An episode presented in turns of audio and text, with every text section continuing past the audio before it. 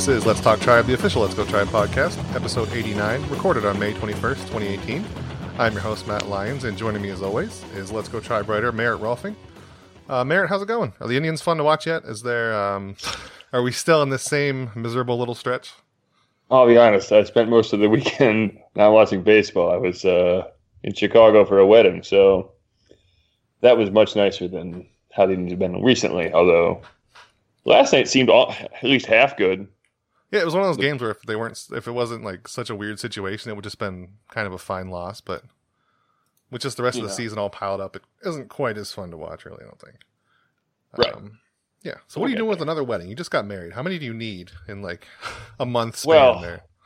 My wife's sorority sister rudely scheduled her wedding for three weeks after hers, ours, which was something else. But uh, I don't know, you know, timing. I guess it's great. You know, going to someone else's wedding, you don't have to care about anything. You just kind of eat all their food and drink all their beer. It's it's really the way to do it. I got to say, weddings rule. Mine was wonderful, but other people's are the best one because you have no no worries. It's fantastic. Especially after you have one and you can just sit back and judge theirs, and no, you're not. You don't Right, and we judged it harshly. Oh man, mine was so much better. Are you kidding me?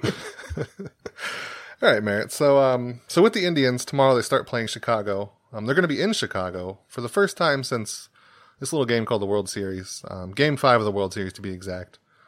Um, and today we have somebody special to join us. He has got a post coming tomorrow, or if you're listening, um, if you're listening to the top of the post or on the podcast, it's today. Um, kind of like a behind the scenes oral history kind of thing of um, the Indians Twitter account leading up to it. It's Joel Heyman, the former assistant director of communications for the Indians. He ran the Twitter account. He made that 2016 run a lot of fun. So happy to have him with us today. So hey, Joel. Hi guys, thanks for having me. Yeah, no problem. Um, Merritt, the uh, despite losing two of three, I I, I, I, ted, I told some people today I, I thought the Indians actually acquitted themselves pretty well in Houston this weekend. So oh, definitely. Oh, Even definitely. though I mean, you know, even though you missed it, I think they played. I think they played okay. I mean, yeah, I was I was keeping track via you know game day, went on my phone during the ceremony and all that. So I mean, from what that was going on, it seemed like they were doing great. And you know, then la- I don't have ESPN, so I didn't get to watch any of that when I got home from from the uh, whole trip. But again, yeah, they they seemed like they did very good. I mean, what what can you do? Houston kicks ass. I mean, I mean, as you guys know, I mean, in the postseason, you're not going to see Josh Tomlin. You're not going to see Zach McAllister. You're going to see Kluber, Carrasco, Bauer, Clevinger. You're going to see Olson, Miller, Allen, whatever reliever they add, and then you're going to hopefully score three or four runs a game and scratch out some wins. So I think the Indians will be fine. I know it's a tough. Uh, I know it's a tough stretch right now, and I'm I'm now that I'm not employed by the team, I'm I'm as uh, you know uh, uh, frustrated as as any other fan. But you know, you're going to see the best guys in the postseason. I think you know Yankees, Astros, Red Sox, the Indians' best players line up with those you know match up with those teams' best players as as well as you could expect. I I, think it's mean, I nice- think. Oh, I, I was going to say, I think in a one-to-one matchup, I think the Indians' rotation, or at least top four, is probably better than the Astros is anyway. The Astros have a great rotation. Don't get me wrong, but maybe it's a little bit of bias on my hand. But you know, I, I think Kluber's better than Verlander, and and on down, I think Carrasco's better than whoever their number two guy is, and on down the line. So, Yeah, I the mean, AL is the AL is stacked though. There's no doubt about it. oh yeah, yeah, no, it's, it's ridiculous. It's it's incredibly top heavy, even as the NL kind of lists in a weird direction of mediocrity. I guess I don't know. It's hard. It's hard to figure out what's going on over there. So we're going to talk about 2016 in a second, but on the same note, um, it's nice that their their offense this year feels like it can compete with all those other ones. It feels like the last couple years it was like one or two players were the big hitters, and now there's there's a bunch that are really good. Um, on the especially Michael Brantley healthy, Francisco Lindor and Jose Ramirez both MVP candidates. It's nice that the Indians have one of the lineups who can score like even if they need more than those four or three runs in a playoff game, they feel like they can do it really easily. Even Yeah, as we're think- waiting for some guys to wake up, too. You know, Alonso. I think I, I I know he's going to be good eventually. It's- And then on Encarnacion, I think he's going to be good eventually. These, these guys haven't even woken up yet, so I think they're going to be very good come you know June, July. Yeah, I agree. I think you'll see the Indians uh, add a reliever and add a hitter that can um, platoon with Kipnis and Alonso. So I think uh, you know those platoon advantages are huge, as you know, and I think they're going to add those two pieces, and that that will make the team look. A, a, you know, I don't think you're going to see Jason Kipnis hitting in the seventh inning against a lefty in the postseason. You know, Mm-mm. I think I think finally, I think by that by October, somebody's going to have have had the talk with Jason Kipnis, like, look, man, sorry, but this is not how it's going to be. They really need that arm too. Yes, I'm really looking forward to them finding Yeah. Literally anything. that arm could be Mike Clevinger. You know, if they're especially in a short in a short series, it's going to be Mike Clevinger. So Yeah, that is a nice bullpen. I mean, we'll have Ryan Merritt back, who might be okay in the bullpen. I don't think I don't know if he's going to be a permanent starter, but at least somewhere in there, like you said, we won't see Josh Tomlin, so that kind of evens No. things out, I think, in the rotation. Um, so Joel, what we want to happen this year, basically, um, is a lot of what happened in 2016. Maybe not the very end of it, um, but you were there for the run to the World Series, um, kind of behind the scenes with the Indians, on the staff running the Twitter account, and you did a lot of. I think that was the first year where I really started to know the Indians. The we've talked to you before about this last year, but they really started to get like a voice, and it was a lot of fun that year. And you, you're going to write a post tomorrow, or you're writing a post that was that's already pretty much finished here tomorrow. Um, I want to basically start where you started with that, which was July 1st with the Indians winning streak. Um, they had 14 games in a row. Um, you wrote mainly about the 19 inning game. What what is it like covering a game that long? Are you just like on edge for six hours waiting for a final score? Are you? I mean, is there any break when when something big could happen? You have to tweet about it any single moment. uh, yeah, well, in a normal 19 inning game, you're you just want it to to end, and um, but but but that game specifically, by the time you know, there's a lot at stake there, relatively in the middle of, the, of a long season where you're trying to you know win a franchise record 14th, and you know by that time you know there's going to be some ram- ramifications um, on your roster because of what you had to go through that day. So you know once you get deep in that game, you definitely want to win the game. So. Um, and then you know just the way it ended and and what was like I said what what the team accomplished. It was uh, a wild day. I wrote I write in the post. I won't spoil it all, but you know the, the the day was supposed to be pretty routine. It was supposed to be the start of a long weekend, and instead I ended up working pretty much all day long. So uh, that was a fun day, and uh, you know we one of my coworkers was was there, of course, and just, you know sh- shot us a picture of his scorecard, which was of course a disaster, and uh, it was just a fun day, and I'm glad we came out on top. You know, people forget that that game, like I said, though, you know, sort of, I think it cost, was it Joba who lost his job? Um, anyway, we, we had the DFA. I think it was Joba. We had the DFA the day after because we needed a roster spot for Shawn Morimando to come up. So, you know, it was fun to win, but you know that kind of set us back a little bit. We didn't play very well, if I if if memory serves, after that game for a few weeks, just because of you know what we what we went through to to, to win it. But of course, uh, you know the 14, 14 straight you know meant something too. Yeah, I feel like the the regular season for them that year was kind of split into like two big. Maybe there's more than two, but the two was like biggest defining moments were that and then Tyler Naquin's walk off. Which for some reason, when I always think about it without looking it up first, I always picture that as part of the winning streak. But that Yeah. came like an entire month later. that was a completely Yeah, that was in different like thing. August, right? Yeah. yeah. August nineteenth. Yeah. Yep. Um, so it was, it was it was seven weeks later, and uh, you know, like I said, I, I'd have to go back and look, but I feel like that stretch, you know, the All Star break is in there too, but you know, we didn't play that well for that for those six or seven weeks. So that's uh, you know that Naquin game and that series against Blue Jays um, was was kind of a, a, a real, you know, it was kind of like a second uh, second wind of sorts, you know. I distinctly remember that time, and then after the long winning streak last year too, is always the the Indians won too many games too soon. Uh, argument that comes out. They won those finite number of games where you can't possibly win more later on if you have a big winning streak. But right. they, they definitely What- don't count. Or something. What is the sense around a team that's on a streak like that too? Because I remember I was in the middle of that. I was moving. I had to, I moved from uh, from Kentucky to DC. And I just they were winning. I, I don't know. Probably like June 29th or something. And I think Bauer one, one of those games, and Bauer was pitching, and he's pitching amazingly. And I think to myself like they'll never lose again. Like this team is operating exactly how I expected them always to, and this is just fine. This is normal. What is what is the sense on the inside then? I suppose about. I mean, obviously, you know they're realist, realistic human beings and not you know idealistic fans. But what is it like on the inside for that? I guess my long-winded way of saying that. Yeah, I mean, I think in 2016 it was a little bit different because we hadn't gone through it first. So I think then it was it was a little bit easier to get caught up in it. Mhm. Um, you know, for the players, maybe not that they did, but uh, you know, I think they they talked about it a little bit more. And then, you know, as a staff, as somebody who works for the team, it's it's you know, of course, more more fun to go to work and uh, a lot more excitement. Um, last year, I think the players did a really good job of of not really focusing on that much. I know it's it, it sounds like cliche, but you know they spoke every day of look, we're just trying to win today. And um, now, from our perspective, what I challenged my my my group was, you know, especially the 22 gamer after we had the 14 gamer, um, it was like, hey, this is our time to shine. So how can we get creative? How can we, you know, keep this going on social? And so, you know, I think the players did a good job of um, of sort of not focusing on it too much. Um, from my perspective, it was cool. You know, it was, it was super exciting, and we had so much stuff, uh, you know, to talk about and to write about and, and to execute. It was it was awesome. So we we had a lot of fun with it. And so one of my favorite. Oh, go ahead, Matt.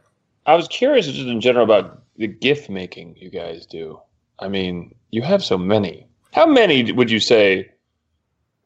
No, I said, what what is the process of making one? It seems like there's such a quick turnaround sometimes. How like, how big is it? Was was the team you guys worked with? Because the speed with which things came out, or even just you know the creativity of it all, was always it's, it's always been amazing, especially with the Cleveland Indians kind of uh, yeah account. It, it was a unique setup. I mean, we had a we had a there were just a couple of us that were sort of doing the the day to day, the hour to hour sort of execution, but we had a great team behind us where we had great photographers, we had a great production team, uh, you know, at the Indians, and then it's kind of a unique setup because you know technically Major League Baseball Advanced Media owns every club's website and social media channels. Now they're much more hands off now, um, or when I left, when they than they were when I first started. But so technically, they own our stuff, they own the footage, they own everything. So as you guys know, there's been a lot of controversy around them and what they do with, you know, you know the the people who were stealing or creating their own gifts, whatever. But so they would actually create our gifts for us, and they they were good about oh, turning wow. around. So. Um, yeah, it was a it was a unique setup, and so like the the game action stuff, Mm-hmm. Um, Major League Baseball Advanced Media would send us some of the other stuff. Um, you know, we'd create in house. I'm trying to think of an example, but you know, like the the ones in my last year um, that were kind of like on a black background that kind of looked like they were shot on a green screen. Like that's our that's our creative team, our production team that shot those in spring training. Um, and then you know, like game action, we would get sent to us by by uh, by MLB. So. Okay, I've always been kind of curious about just the, the process of it all because you know I got to make my own gifts, or maybe I don't legally. uh, yeah, I remember on the subject of like stealing them. So, yeah. I was um, when Jason Kipnis and oh, I forgot who it was. They had their little um, handshake in the dugout the other night, like a couple yeah. weeks ago, whatever you want to call that. I made a gift for that and posted. and I thought, I wonder if this is gonna be the one that gets our account banned. If that's yeah, if that's the one.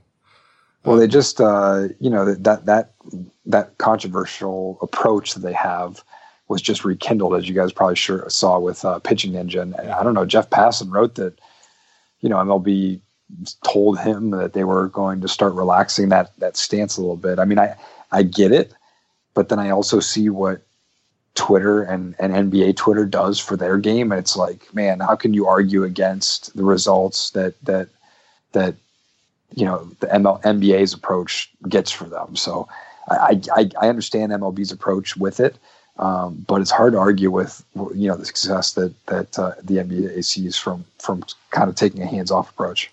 And that pitching ninja account is super cool too. I love yeah. it. I mean, I, yeah. I, I, was so glad when that happened. Um, anyway. So, so, one of my favorite things in this entire post, I think, there's a lot of great stuff, but it's it's the section where you say if you ever see Tom Hamilton sprinting out of the ballpark, it's likely a fireworks night. Um, you said he records his post game stuff in record time so he can get moving. Um, just the idea of Tom Hamilton like sprinting out of the stadium is great to me. Um, he does. you said you were like he literally records it and then like power walks out as fast as he can. he does, and that's not uncommon. I mean, you know, you're there all day, and uh, you know the last thing you want to do is is sit in traffic after the game. I mean, the best. Uh, you know, I, when I when I first started the Indians in 2013, I actually lived like a block from the ballpark, and it was awesome. I didn't have to wait. I could, you know, I could leave whenever I wanted. I didn't have to wait for traffic, and I mean, just waiting for traffic after the game clear uh, clear uh, is over is is terrible. So, you know, like uh, Arch and, and Matt from STO and their and their staff, and then Hammy, uh, you know, they do their they're pros by now. They try to get out of there as soon as they can. Now, what's funny is this year it's going to be even worse, which I think I wrote in there yeah. because uh, you know, the, the Q construction has Huron all messed up. Well, after fireworks show, you can't go out Bolivar. Um, they have to let it clear. Um, so you have to go out Huron. So it's just going to be a, a, disaster. So my PSA to Indians fans listening this year, if you're going on a fireworks night, either plan to stay an hour and a half after or leave in the ninth inning because otherwise you're up the creek. Now I got to call you out real quick, Joel. Um, Okay. on, on the walk off game, you said they were down a run and you were going to beat traffic, but you heard the call going down the elevator and then you had to go back up. Well, Matt, um, Come on, Joel, a run. the baseball season is long. The baseball season is very long, and in in mid to late August, that's those are truly the dog days. And so, uh, I think at that point, uh, I write in the post that. Uh, you know, my son was about four months old, and I, I probably wasn't sleeping a lot at that point. I may have gone in early that day for morning TV. I don't remember that specifically, but um, so uh, yes, I admit I was trying to beat the traffic on a Friday night in a two-one game, and uh, I got in the elevator and Jose Ramirez, which a lot of people forget that homer, but that homer was huge uh, to tie that game, and uh, so I, he hits that. I probably mutter the F word under my breath about five times and hustle back to the press box, open my laptop back up, and it's like as soon as I'm logged in and I have Twitter open, uh, Naquin makes contact, and, and then I'm like, it's a mad scramble to, to find what I'm doing. So that was one of the more memorable uh, experiences I've had there. It's a, it's a fun story to tell for sure. You know, between that and the description of Hamilton just sprinting to his car, you're really ruining the magic we all have in our heads of being able to work in baseball and how no, this is just a job. And it's uh I get it, but at the same time You're supposed to on. come in twirling your hats and so excited to work for baseball. yeah. Well, I mean, so there you see the there you see the sort of juxtaposition of why it's so exciting and why it's also so tough to work in the sport, right?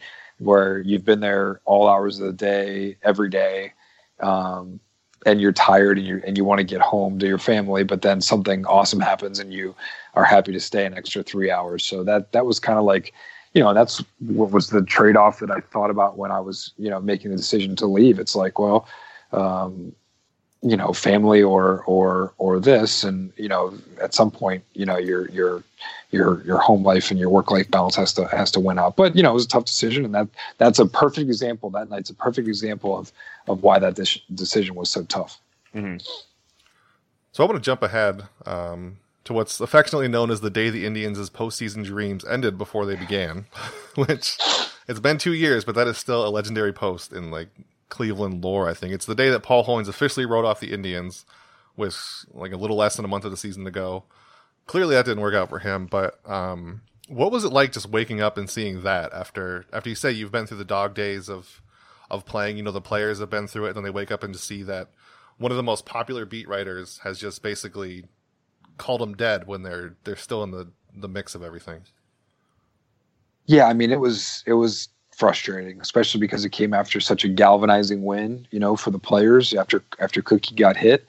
And uh, to see that you know I, I i remember texting the, our department text thread and you know probably swearing some more. And when i got to the ballpark you know ran into kipnis and um, i said hey have you seen this? And he said i sure have. And so um, i kind of got the sense at that point that i that this was going to be something that the guys rallied around um, I think there was probably some regrets all around where, uh, you know, I don't think a couple of the players handled it quite as well as they could have. But I mean, I'm also sensitive to the fact that they just had a great win. They've had a ton of ups and downs this season, and they're in position to win the first division crown in nine years. And um, give them, you know, my my approach always was, why don't you give these guys a chance to you know they've done it all year long. Why don't you give them another chance to to prove that they can get through this, which we of course did. Um, so I, I understood the frustration, and um, it was fun to see them, uh, you know, rally around that. So and Paul, I mean, you know, I, I think I took actually out of the post, so this is a podcast exclusive. But Paul, Paul was uh, who is a very, very, very, very good person. Um, was a very frustrating uh, uh, person to deal with from a from a PR standpoint because um, he wrote he writes as a fan. He he doesn't write as a as a journalist who um, attempts to get every side of every story out. He he writes as a fan, and um, you can see that in his tweets, which are, are incendiary and don't paint the whole picture, and um, very frustrating to deal with Paul, despite his being a very very good person, which I can't stress enough. Um, so that was just another example of that, and um, you know, it was it was a sort of poetic that it came back on him, and he faced some backlash. I mean, I think most of the backlash was good natured. I'm sure he faced some some not good natured stuff, but from our perspective, it was fun to sort of see him handle that and um, see it come back on him a little bit. If I remember it, he was one of the ones getting sprayed at after some celebration, right? I think it was Jason Kidd just like put his arm. Yeah, yeah. If I remember correctly, I, I believe there was a lot of. Uh, I think there was a which was kind of funny, and uh, although I don't, I don't think it was quite appropriate, but I believe there was a uh, uh, uh an F Paul Hoynes chant in the locker room in uh, yeah. either in Detroit or Boston or Toronto or one of those places. So uh, a little unfortunate, but funny nonetheless. So how many of those tweets that come back, either whether it's from Paul Hoynes or just anything you guys you guys put out, how many of those do you actually see? I noticed you know a couple times in your your post that the the replies to a particular tweet are pretty great. I mean, do you sit and see pretty much all of them, or how do you sort which ones are worth responding to, or what even seeing? Because I'm our Twitter account is obviously not anywhere near as big as yours, but if we have a semi popular tweet, it's pretty hard to follow like what comments are coming in where. So I just want to know what it's like for such a bigger account. Yeah, we definitely had eyes on on the replies uh, and our mentions at all at, at all times. I mean, the, when once the postseason started, it caught me a little off guard about how intense it was. So it was more difficult then, but you know, we definitely had our pulse on what people were talking about, and you know, especially when we sent something like a few of those examples I put in there where we were, you know, calling somebody out, like the guy from Boston, or or you know, putting something out about the Blue Jays and the circumstance and all that we definitely kept our eyes on those just to see how they were being received. And in most cases, you know, they received uh, they were received pretty well. How much oversight did you have uh, in just in your day to day? I guess because I mean, yeah, at times at times there's some sass you guys kind of slang around there. So how much I did, did anyone really care that much as long as you were you know driving attention and at least somewhat positive you know attention to the club? yeah, we we had a lot of autonomy, which was one of my favorite parts of, of working there. And um, you know, I always said that uh, you know it was our job to know, and I believe this for uh, you know any anybody running a, a team social account um, to know where the line is. And uh, you know, we I was involved. You know, I wrote press releases and wrote messaging, and so I'm involved. I was involved with those processes, so I kind of knew the response that we wanted to get out. Um, you know, not it wasn't always appropriate to respond with internal messaging, whatever. But you know, we were we were involved with all that all those processes anyway. So it was on us to know where the line was and if we were getting close, and if we if we were getting close to run up the flagpole. But you know, we were. Uh, you know, I always said, and I always tell people who are running accounts, like you need to know what your fans are talking about and and be a part of the conversation. That's what we try to do. So we knew people were going to be talking about Justin Ver- Verlander accusing us of stealing signs. We knew people were going to be talking about Paul Hoynes' thing. We knew people were going to be talking about, oh, I don't know, uh, Mastrodonato's thing about the crowd and the, and the poor town. So we, you know, we wanted to be a part of those conversations. Yeah, that's the next thing I want to touch on is um, I didn't realize this. I mean, I saw the um, the Jason Mastrodonato tweet you're talking about is David Fly- David Ortiz flies out, and by the sound of it, you think the Indians just won the World Series. Poor town. Um, that was his tweet. I remember that. I remember your response of the salt truck, which was pretty great. the, I mean, that just fed into Cleveland's um, their us against the world mentality. I mean, it's everything wrong about watching baseball. You can't celebrate in the postseason with your your team making a big out. So I was really glad to see you guys sort of go after him. And then it, I guess, behind the scenes, it got really weird. Evan Drellich came to you personally and tried to call you out on Twitter. Um, what was yeah, that whole thing got, like? Weeks later, too, huh? Yeah, that was during the World Series. We we we mentioned Jason again during the World Series, and I think that's what set Evan off. And um, I got a text from the press box during the World Series that, "Hey, I'm sitting behind Evan Drellich, and he's looking at your personal Twitter account." And he he dug up tweets. Um, he dug up tweets of mine from when I worked at Crain's, like critical tweets of Mark Shapiro when I worked at Crain's, which before I even started with the Indians, which got real weird. And um, uh, so, yeah, very weird. But you know, I thought that that tweet from the Boston writer was just indicative of like how little respect we had and um, our team had, and you know, kind of Boston's like, hey, we're we're good, we're too good for you. Like, how how could you possibly find fault in a crowd like in a big moment in the first inning of our first playoff game in a couple years? Like, like I I just had a hard time understanding where that came from. So yeah, we got after him real good and um, continued a little bit. And I, you know, frankly, I don't have any regrets about that because I thought that was,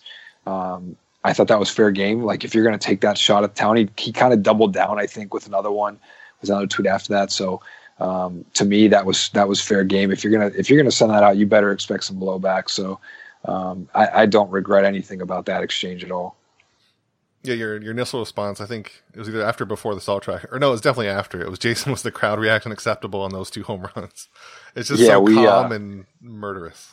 If you remember that, um, you know, we what I think did we hit three home runs in the same inning? No, I think we hit one and then two more in, in another inning. But um, yeah, he uh, his tweet was um, calm down, Cleveland fans, or something like that. Um, and like I said, double down. So we, uh, yeah, we kept it up, and that was that was a, that was fun. That was uh, ironically, I uh, I sat real close to him in the press box at Fenway, and uh, he, uh, you know, he didn't have much to say face to face. Neither neither did Evan. So uh, it was kind of funny. Like, hey man, I'm just sitting right down here. Come on down. So.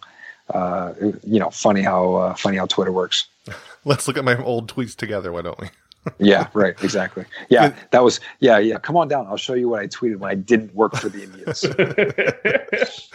The other thing he did was feed into the um, the Indian sign stealing thing, which I guess that sort of started with the Tigers and then bled over to the Red Sox and the the ALDS. Oh, it definitely started with the Tigers. I mean, let's, Yeah. let's not mince words here, but yeah. yeah, yeah, I mean that was just this went back again to like that whole season. It was just like, and I I, I don't really like the whole Cleveland versus the world thing, but it was kind of like nobody was giving us credit for playing well and and and and doing what we needed to do. So, um, Mastrodonato sort of hid behind, hey, I just asked the question. These guys said it, but you know, you could tell that there was some fishing there. So, right, wrote a story about sign stealing again. So, um, you know, we had the last laugh there again with uh, with our last tweet from Fenway. Um, so those were, you know, those were things that kind of I think fed into you know the Indians are you know they're they're fun and that sort of thing. And um, actually, it's funny. We were in the we were in the clubhouse. Sh- you know, champagne everywhere. I'm soaking wet. It was it was kind of chilly that night, if I remember. Game three in Boston, it was it was like 55 degrees, but I'm like soaking wet in shorts and a long sleeve t-shirt, and I didn't know if I was allowed to go out on the field at that point, but I didn't. I, you know what? I said, forget it. I had my credential. I ran out the left field in Fenway and snapped a picture of the of the of the scoreboard on the monster, and uh, and uh, sent out that tweet, which was uh, one of my favorites. So. Um, and that was uh then we went and partied you know that was it was fun it was fun that night and that tweet for anyone listening was couldn't steal this sign, so I just took a picture of it, which is just the final score of the game, which is great. yeah that was a that was a pretty good mic drop on that one Um, so uh, the ALCS, the Indians are already pretty.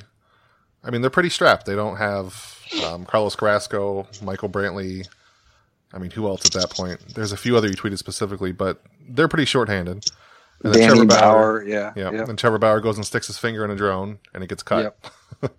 so Yep. what, I mean, again, just what is that like? It, you said, um, oh, who was it that came and talked to you right away? Bart Swain, I think? yeah yeah, yeah So one is there any kind of direction who- like you need to address this, you don't need to, or we did not we did not address that from our account we just sort of tweeted out the news that that trev would be pushed back and and jt would start game two. And um and it didn't take long for the real i don't you know I, one of the national guys had it first. And um you know after that it was just like that day was kind of a cluster you know?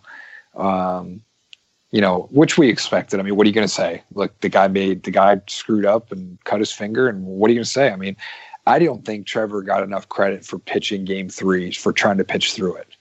Um, you know, when when do you guys remember this? Like we were, this was we had a road game watch parties at Beat Ups downtown, so we were we were there watching, and we're up 2-0 and it's kind of fun, but it's also a little bit nerve wracking because you don't know what to expect. And like, do you remember when they first cut to his finger on the sh- on Oh the yeah, it was, It was dripping blood. Yeah, like it was disgusting, and we're all really just like, what on earth is going on here? And he tried to pitch through it. Yeah. I was He tried always, to he was hiding it. Yeah, he's hiding it from the umpire. I'm like, it's fine. No, well, it's, it's funny, Merritt. It's funny you say that because if you know anything about Bauer, Bauer's the only guy who doesn't wear the blues all the time, right? He wears whites at home and he wears grays on the road. Mhm. Well, he wore blue that day, and why did why did he wear blue that day? That's that's brilliant. So the so the Look at his blood blood. Yeah. so the blood would not show up on the gray uniform. Now, of course, it you know it got a lot worse than I think anybody expected, and it went on his pants. But he wore blue that day in case he needed to wipe his finger on his jersey.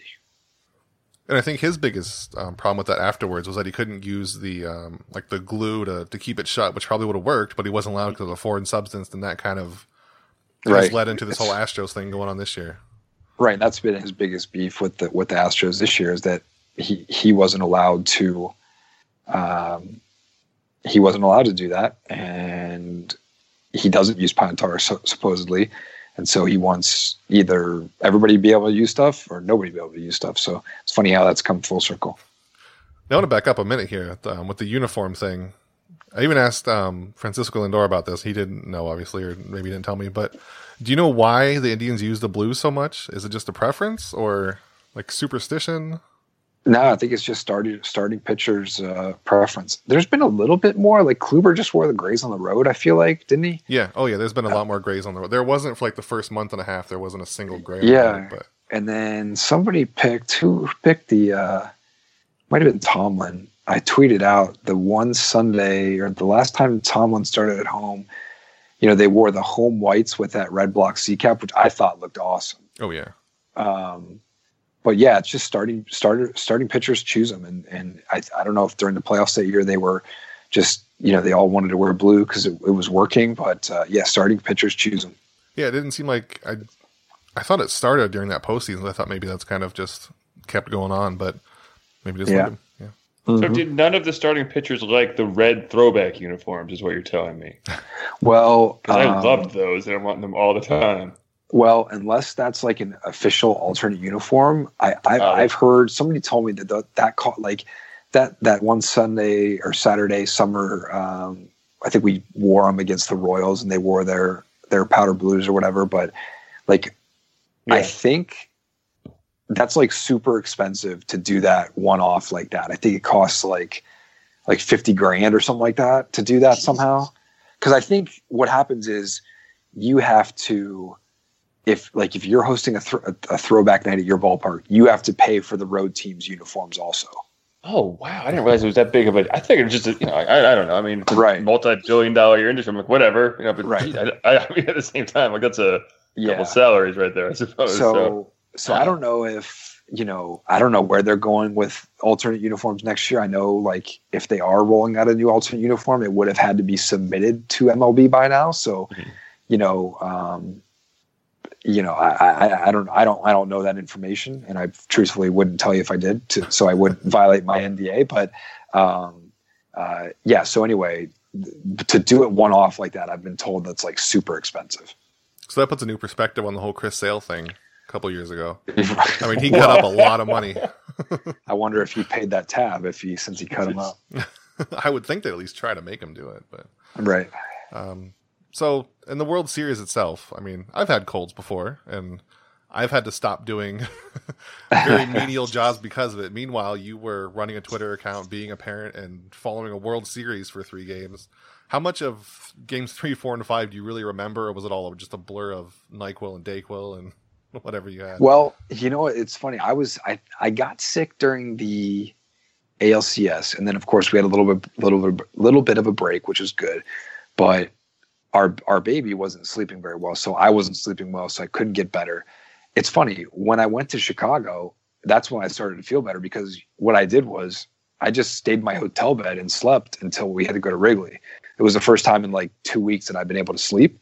Um, so that was good, but it, it was kind of a bummer. I missed the uh, you know World Series gala and uh, I missed a few other things, but I was just so sick that I had to I had to uh, you know try to get some rest. But um, it was it was it was just crazy. You know, I mean, I um, I think I wrote in the piece that so the team left after game two.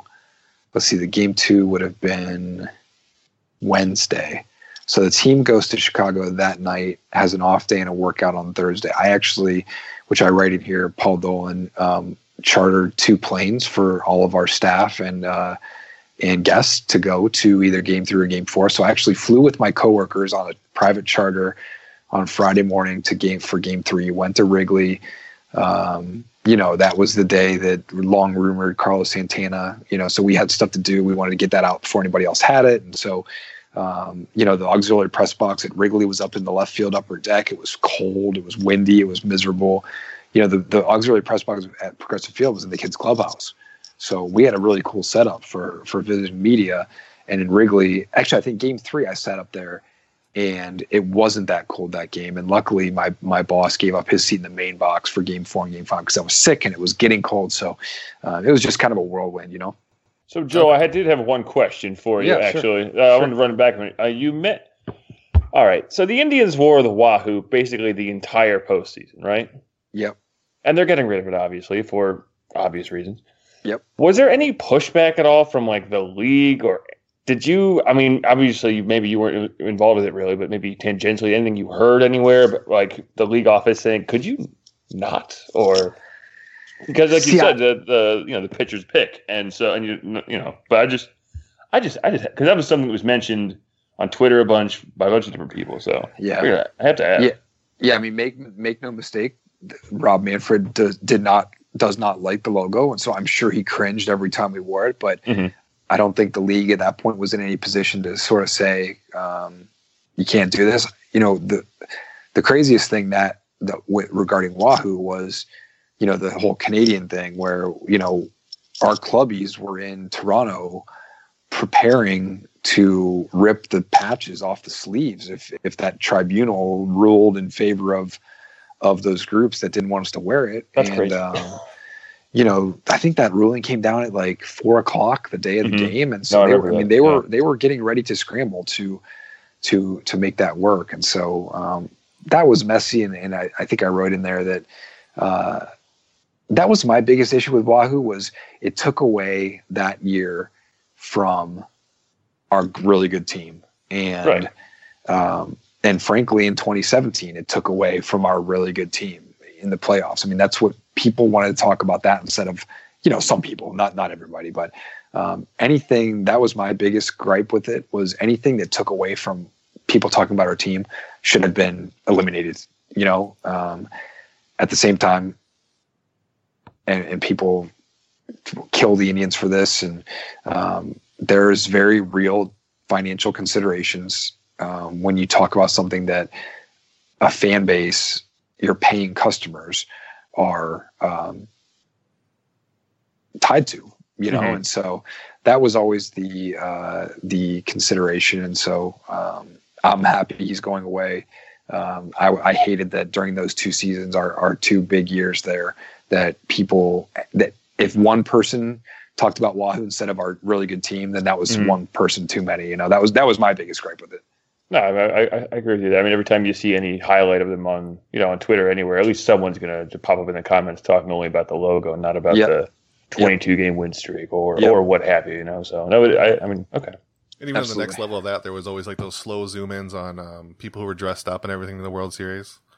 That well, and see, that was always. Oh, I agree with that completely, Matt. That was always my biggest fear when when the team was announcing that it was getting rid of it, and um, it was drawing more people like that to the ballpark. Like whether you like it or not, people are passionate about it, and I was concerned that those crazy people that dress up like that. I, I am frankly still concerned if they're in the postseason this year um, given the the spotlight on that that more people will do that and so Mhm. i i advocated for there to be some sort of policy um, at the ballpark that you sent essentially couldn't dress up whether that was like that whether it was like chewbacca you couldn't come to the ballpark with a costume on um, now that's a little sticky when your uniforms still have the logo on it like you can't really i suppose you can't really tell people you can't wear it to the ballpark if the team is still wearing it. So they're they're in a little bit of a sticky situation. I feel like this year, and I just hope that um, Clevelanders don't do that anymore because it makes us all look bad. So I've heard people suggest that, but my my thing for that has always been like just telling people that is going to cause such a huge backlash outside of the stadium and everything. I, would it be better just to to let the few people who are going to do it do it for a couple years and then it'll be kind of fade out on its own when the logo's not there anymore?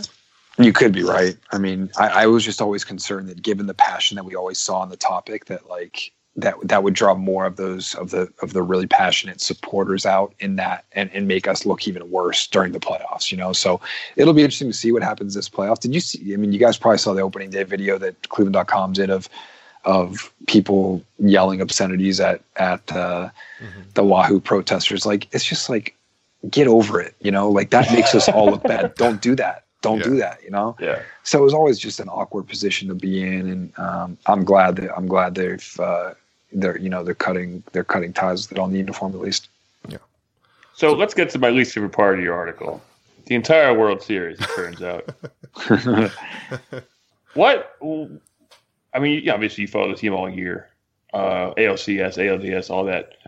What was the what was the biggest change in terms of just in, in, in general the media, but in particular just being a social media presence of a World Series team, as opposed to just, you know, it's August fifteenth and you're just tweeting or you know you're tweeting stuff out about this or that. What was the biggest change? Would you say was there anything? oh, I mean, obviously you said you were super sick, but it just intensified you know i mean it was uh you know your your your mentions and and your your comments were manageable during the regular season i mean once you got to the postseason i mean we had two people with our eyes on it constantly to make sure we were um you know keeping up with everything and knowing what was going on knowing what people were talking about. So it was just it was just super intense and uh but it was fun. You know i mean it was awesome. And we we got a lot of great um, publicity for for our team, which which which I loved. It was a chance to brag on um, the people I work with directly, and I think I mentioned them. But like you know, we had a great intern group that year, um, and uh, you know, we we had two great photographers, and our our creative staff did a great job, and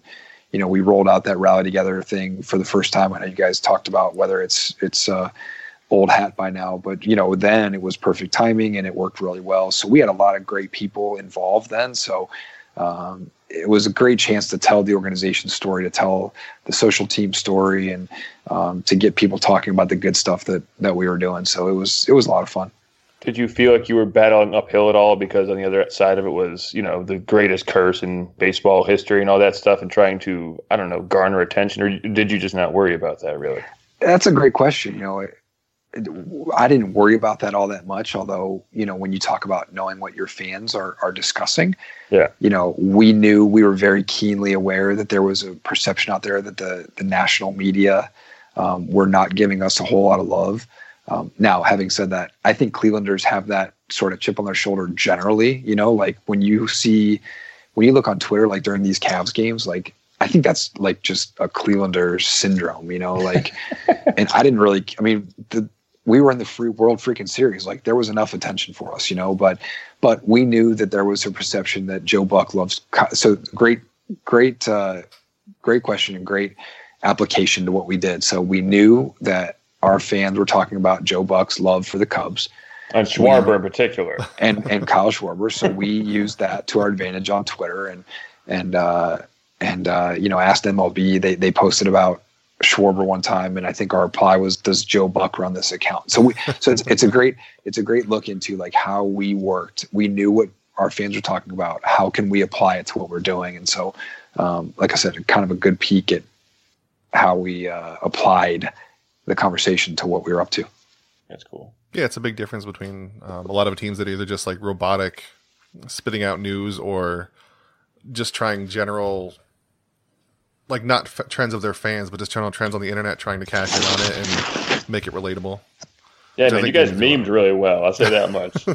That's a very quick way to say what I said. Yeah. and then the last thing, um, I don't want to spoil what it is because I think it's kind of neat that it's in the post. And um, you said that only your son knew it for this long, but you you you did have a tweet ready for if the Indians won the World Series. Um, like how hard was it knowing you had that ready, and how close were you to? I mean, I guess posting it was it already ready to go, and you you ran it by some people, or um, so yeah, I don't want to spoil it. People got to click, got got to give you guys some clicks and got to give you some traffic. Um, so you know, we went through. We had some visuals ready to go, and we had our copy ready to go. We we uh, ran it through the team, and we um, you know we were ready to go as soon as you know Carlos Santana hit a walk off in the in the ninth, which never happened. So um, you know, you plan for that. When we planned you know, we planned in like uh, July our division clinching stuff, and we had great content and great great copy, and we had a good plan. I had, you know, I, I mentioned in the post that we, you know, had a life proof case because we were going, you know, we got approval to go in the clubhouse, and we knew we were going to get sprayed, and you know, it's a lot of planning, and um, you know, we were lucky that a lot of you know a lot of our plans got to see the light of the day because our our team performed so well. Um, unfortunately, just the last that last little bit didn't get to see the light of day. So um, it'll finally see the light of day on Tuesday on Let's Go Tribe. It's very bold of you to, to deploy a division clinching comment uh, in the middle of July, I have to say. But there were seven and a half games. it was more. I guess that was more like uh, No, I know. Just you know yeah. like visuals and uh, and that sort of thing. But Sure. you know we we waffled a little bit, and frankly, I'm still a little uneasy about putting our you know the the, the copy for for the World Series out there, just because um, I'm sure we would have we would have gotten a little bit of um, blowback that we sort of um, you know piggybacked off something that wasn't ours and that sort of thing. But you know, I mean, you guys saw it. The post is a great recap of like some of the like sarcastic and and uh, you know snarky stuff we did, and I thought you know our plan for the for the clinching copy fit right in. You know, it was just sort of sort of like a natural progression fit right in with that voice where it was like one last shot across the bow. You know, so um, I'll be interested to see what people have to say about it tomorrow, whether they would have liked it, would have hated it. Oh, I, I lied. I have one more thing. You sent me the uh, pictures of the World Series ring. Um, I know you Yes. have two kids now, Joel. Uh, who gets that Yes. ring? Who's that uh, going in the will to? uh, I mean, heck, at this point, Saw in half. you know, Matt, Matt, uh, Matt knows Merritt just got married, so uh, at this point, I'm I'll probably have to pawn it to pay for diaper bills and uh, formula bills for my That'll cover for you for my a couple kids. months. Yeah, so I'm not sure that uh, it's ever going to make it to the will. It's probably going to be pawned before then uh, for to pay for some for some uh, uh, formula bills. I could see someone in like 2030 frantically searching Joel Hammond fan graphs. Who was this guy? Yeah, exactly. All right, Joel. Well, thank you again um, for coming on, talking to us, for writing this whole post. Of course, it's really great. Um, I'm really glad you're able to do this, and I think it was Matt Schlichting mentioned it too. Whoever else did, thank you for bringing that up and um, and just writing the whole thing. You got it, guys. Thanks for giving me the uh, the opportunity. No problem. Thanks for coming on. Um, we're gonna take a really quick break, um, then we'll be back. Hopefully, take maybe time for one or two questions. I feel bad to not do any of them, so stick around. We'll be right back.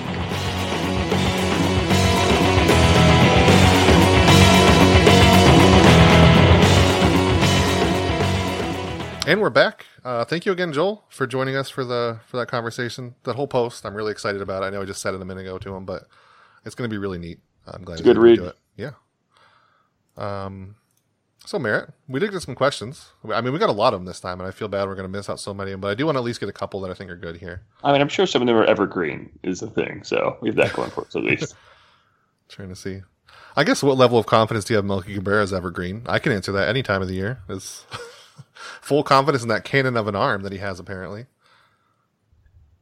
I actually have a much more complex answer to that. Because when was the last time he was really good? I guess is the real question. I mean, what what do we expect out of Melky? What what is confidence in Melky Cabrera? Right? Is it a literal league average bat? I mean, yeah, Perhaps He's that's like what he's been the whole time. That's basically what he has been his whole career. Yep. Maybe a little bit more. I don't know. I, I mean, you know, what is he 33 years old now? Does he want to play baseball that much longer? I don't know. Maybe he'll suddenly become some sort of weird, not weird, it's normal now, but like a huge fly ball advocate and, and just over the next, you know, five months, mash 38 home runs for the Indians. And we, what did we find here? Gold, apparently. There's gold in them Dar Hills. So this kind of he was leads. so. Oh, go. I was, he, he was so good years ago, you know? he had that year with the Giants when he was just Well, insane. Well, he was on steroids. yeah. Oh well. Yeah. I mean, you know he's really good though. I forgot about that. And then he suddenly plays a lot less games next year with the Blue Jays. That's weird. It's a weird uh, know, coincidence there. Things happen, you know. What, what can you do? What can you do about the, the you know the, the vagaries of luck? I suppose is how I would explain that. So this leads nicely to our next question um, from at David F. David J. Fabian. He wants to know, in your opinion, should all our outfielders get healthy? Who stays and who goes? Because I mean, right now, if you count the disabled list, there is just a boatload of Seventeen outfielders, I believe it is, right? conservatively, yeah, seventeen somewhere in there. I mean, I'll, I I think the answer obviously is, and I don't think I'm wrong in saying this, but obviously it's Brantley, Zimmer, and Chisenhall, and then I guess Guyer. And then what? You get a fifth outfielder Wait, so who'd you have so far? Chisenhall, Brantley, and and Zimmer. and Zimmer. Yeah, I don't think they're going anywhere. And, And then, then- Guyer. Well, how many? I mean, how many outfielders are we talking? How many outfielders should the team have? Five, right? I guess that's a number. That's a good number. I guess so. Is, is Rajai Davis that, or is Greg? Al- I'd take Greg. now they Allen have officially. Davis. Yeah, but I mean, I'm. I don't know, man. What about Tyler Naquin at this point? I've been, I've, been, I've written articles for and against him so many different times. I don't even know how I feel about him anymore. So Davis just can't hit at all. And That's true. I mean, if you have Zimmer already, and we're assuming t- full health, obviously, then you have someone who is, who is a better outfielder and is faster somehow than Rajai Davis. Davis has the knack for stealing bases, but I think that if I had to pick one of the two, I'd go. I'd take Zimmer, and then I don't know. I mean, I guess in a for a pinch runner situation, obviously go you go with Davis over Allen only because he has. Again, I think stealing bases is as much a there's technique as much as there is speed in it. You know, Mhm. I mean, I don't think Rickey Henderson was only really fast. I, towards the end of his career, he was still stealing like 60 bases a year. Um, what did I say? Did I say Melky Cabrera? What? I said Rickey Henderson there, right? Yeah, I said Rickey did. Henderson. Okay. Jesus. okay. Blacking out for a minute. Whoa, just kind of rambling. Uh, but But I, I, I think there's some skill in that, and and I think Davis does have that skill. It's just he has limited other skills. Yeah, I think I would say those five. could. Yeah, there's some rosters that could keep Rajai Davis on just for a pinch runner, but I don't think the Indians, when they have to platoon two outfield spots, can be one of those. Well, I don't they think they every platoon two outfield spots though. I think they'd only platoon one. I I I remain firm in my belief that Bradley Zimmer is an everyday center fielder, even if he only hits 240. Oh, I firmly He's- believe that. I don't believe it's going to happen though. I I don't understand why though. I mean, defense. If everyone else is hitting, if if your right field spot is performing at a give it a, a 120 WRC plus, and then you have Brantley fully healthy, you don't need a, a great center fielder that can hit. And so, and I'm sure the team knows that. He- He's there for his defense more than anything, and, and the and the bat will show up eventually. I mean, it's it's got you know it's it's one of the reasons he is a major leaguer. It's not just the glove. So I, I do think that will happen, and, and so you don't really. I don't think you need to platoon center field again if he's healthy.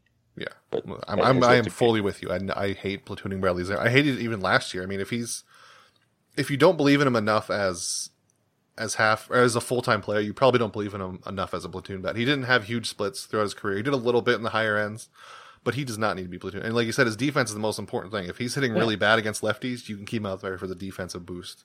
Like I'm pretty sure he just hasn't ever hit. Uh, that's the thing. It's not he, Right. he hasn't hit this Yeah. that. He's just he's just always been he just his entire time in the majors just been, been a bad hitter. So that's whatever. I mean, if if that's who he is right now, he's it's not like he's old. He's 25 years old and he's only played 133 games in the majors. I don't think it's too. It's I think it's a bit too early to make a judgment on that. But even if it isn't, if he's batting eighth or ninth, and you have two MVP candidates on the infield and they're small dudes and not even mention the, the large sluggers that you have, like I, I think that's something you can get over. And it, and it helps the key to the entire team, which is the pitching staff.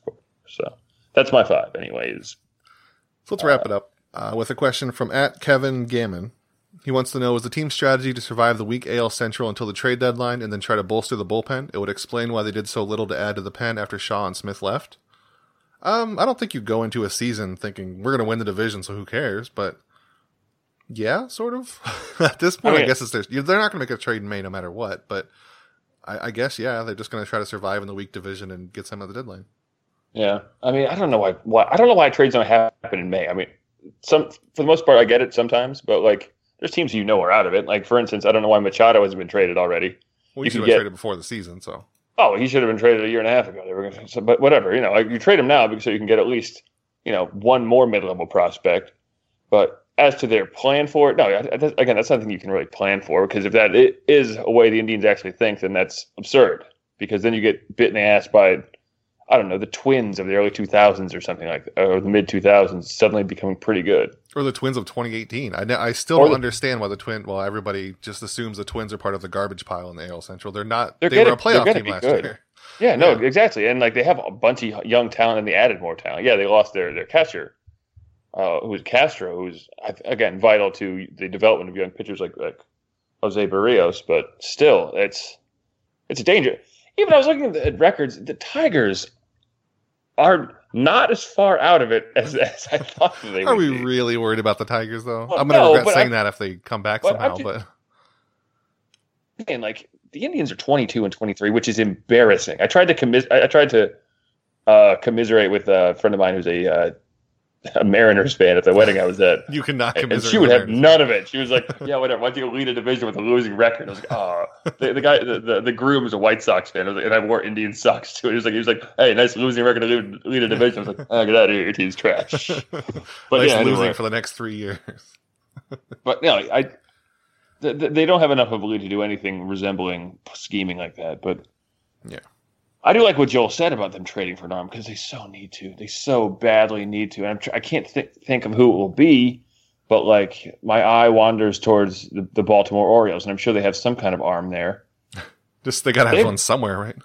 I mean, they have Brad Brach, who was good a year ago, and in MLB The Show helped helped me carry the uh, the uh, Padres to a World Series. Well, there you go. But- That's all you need.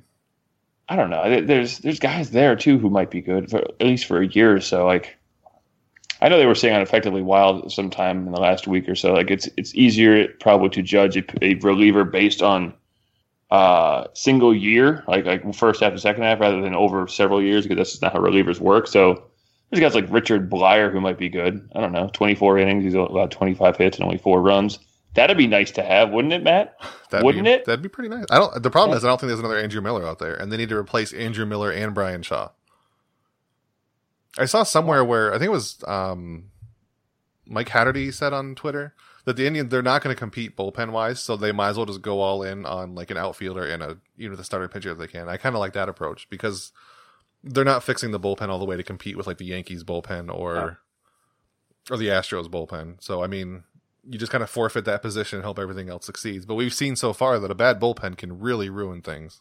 Oh my god, it so can. like like when I, I like, but Mike Petriello tweeted today about the about the uh the Astros fifth starter shutting down the, the league's hottest offense, and I literally had no concept of the Indians having a hot offense right now. You know, I, I like I see it, Yeah. but because it's been so bad with them just tanking games because of the bullpen, you just didn't really notice it because it's, it's hard to be happy with anything when everything when when the last three innings of every game are amazed to say the least. Is Yeah, Andrew Miller going to hit the DL? Is that is that actually going to happen now?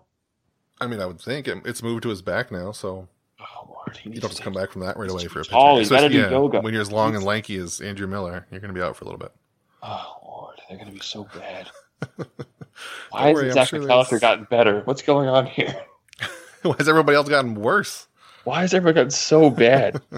there was actually an interesting uh, uh, post on the um, on the Indians subreddit about the bullpen's pitch selection, which I found very interesting. I hate to bite the guy's uh, flavor. I can't check Reddit on my work computer though, so I can't tell you who wrote it. But it's there. But they've been throwing way more fastballs this year than in, than in years past, which is interesting in an era where everyone hunts fastballs. Which is why I'm excited for Tomlin being in the bullpen because he can't throw a fastball. So So is that maybe a Carl Willis thing that he's trying to get? Or um, that's what I'm wondering. I, it could be. He's he's definitely not a. I mean, I'm not saying definitely, but he, he's probably not as forward thing as someone like Mickey Callaway. Maybe not, uh, but like that's such a thing that the front office has to notice.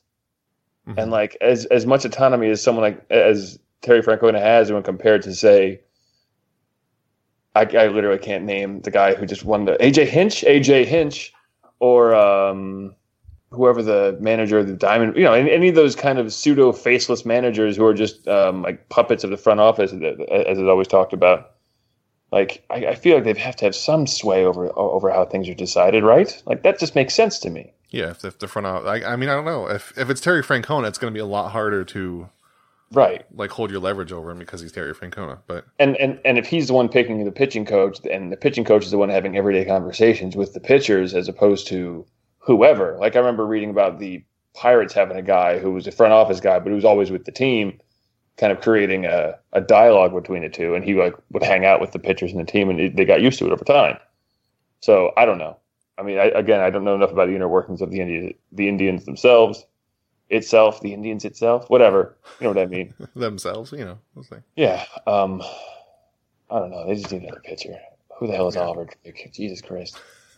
He's Oliver Drake. Remember Evan Marshall? Throwback Thursday, Evan Marshall. Remember him? Yeah, I'll- do they Yeah. make jerseys for for the pro shop you can buy for some of these guys? it's just like written in an, marker Ollie, over an Marshall's Ollie Drake Drake. jersey. They're gonna sell it as like a Drake real the rapper jersey. Dude, what happened to Evan Marshall? He was there for like a game. They DFA'd him, and I think they signed him back to a minor league deal. So he's back now. Who's gonna claim Evan Marshall? They they were fine. They do that. They should Um, trade for Manny Machado. I don't think he's a good reliever, but I mean they could try it. I I wouldn't He's doubt. got a good arm, and also, you know, whatever. I want three MVP candidates on the infield. Three. Yeah, why not? Just get all of them, and then Come on, screw it. Although uh, after reading that article about the, the mid '90s Indians, that's how they got themselves into trouble in the early 2000s by trading all those prospects. So, Yeah. what do I know? yeah, I, I mean it's really neat. I mean we're getting way off topic now, but it's neat that the Indians are where they are now without having such a hard rebuild like these other teams did. Oh, I, they I weren't thought that bad between like 2007 and 2013. They were like at worst they were kind of shitty, Yeah, but like, and there were some bad. Uh, let's let's not get into it. There were some lean years in there, and I was thinking about this when reading about Josh Tomlin going to the bullpen, and then Adam uh, Adam Plutko, Adam Plutko coming to the ma- the the majors, and Ryan Merritt healing up. I'm like, boy, just thinking back to say the 2009, the 2009 Indians with, I don't know, Jeremy Sowers and David Huff and Aaron Laffey, going, man, they really find these guys. and Doesn't matter what year it Justin is. Masterson. Oh man, well, oh, that was a good year. Cliff Lee was there for a while. Yeah. Oh man, I like. Cliff Lee. They should make it. They should bring him back, but younger. They should bring back the 29 year old Cliff Lee. Can you get do on that that. Indians? Can you just do that real quick? Yeah, come on now. I mean, I've, I'm convinced they have a cyborg building device. So come on. Yeah. All right, Merritt. We've been talking for a while.